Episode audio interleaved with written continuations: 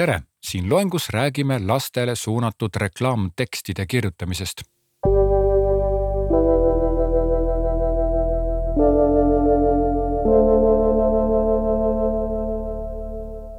kuigi meil on siin reklaamtekstide kirjutamise kursus, siis lastega on see lugu, et paljud neist ei oska veel lugeda.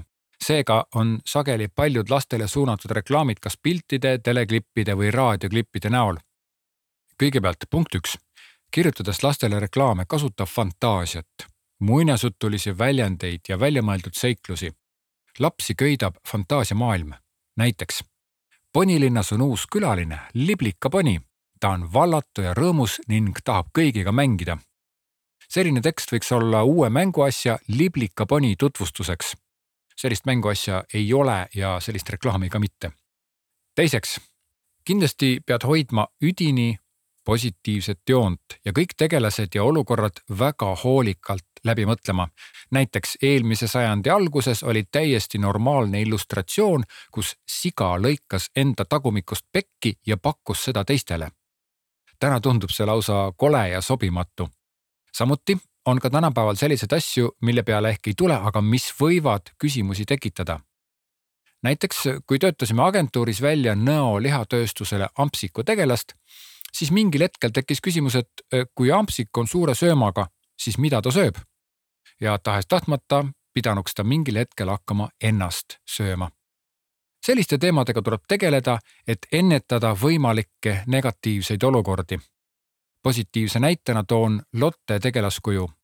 tema maailmas on kõik võimalikult positiivne ja midagi ei häiri ja sellest hoolimata, nagu te teate, ta seikleb ja on väga põnev ja huvitav ja iseloomulik karakter. kolmandaks, ma ei hakka siinkohal ära tooma kogu lastele suunatud reklaaminõudeid, aga üks olulisemaid kõlab niimoodi. ma loen selle siin ette.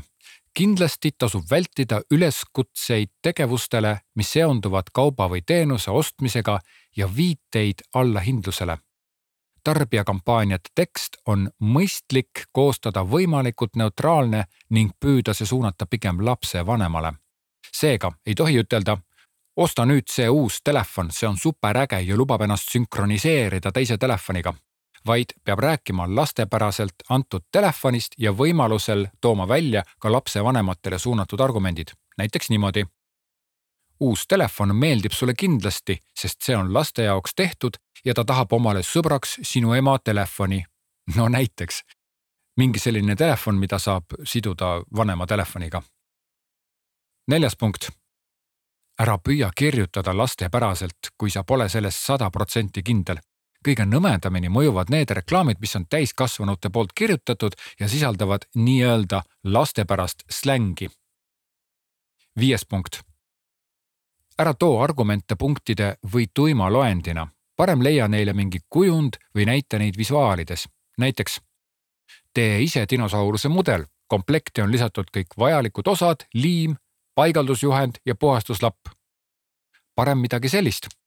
see on nagu seiklus, otsi pakist üles kõik osad, liimi kokku ja saadki endale oma väikese dinosauruse, küsi abi emalt või isalt. kuues punkt kasuta lihtsaid sõnu ja lihtsat keelt. väldi kiillauseid ja keerukaid sõnakonstruktsioone. näiteks tekstilõik ühest mänguasja kirjeldusest, mis ei ole mõeldud lastele, vaid vanematele. aga ikkagi ma loen ta siinkohal ette ja siis vaatame, mis temaga teha annab. imearmsate tüdrukute sõpruskond, kellel pole mitte ainult eriline side oma lemmikuga, vaid ka palju sarnaseid iseloomuomadusi. ja sellisena oleks see tekst siis rohkem nagu lastele suunatud, mitte vanematele. Need tüdrukud on omavahel sõbrad. igaühel on oma lemmikuga eriline side. Nad on teineteisega nii sarnased ja neile meeldib koos olla. võtame nüüd laste teema kokku. kirjutades lastele reklaamtekste, ole mänguline, kasuta fantaasiat ja väljamõeldud olukordi ning tegelasi. ole kursis seadustega ja ära kirjuta midagi, mida võiks kahtepidi mõista keelekasutus lihtne ja selge. nii, praegult kõik. järgmises loengus annan sulle lastele suunatud reklaamtekstide ülesande.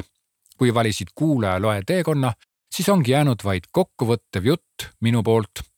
kohtumiseni järgmistes loengutes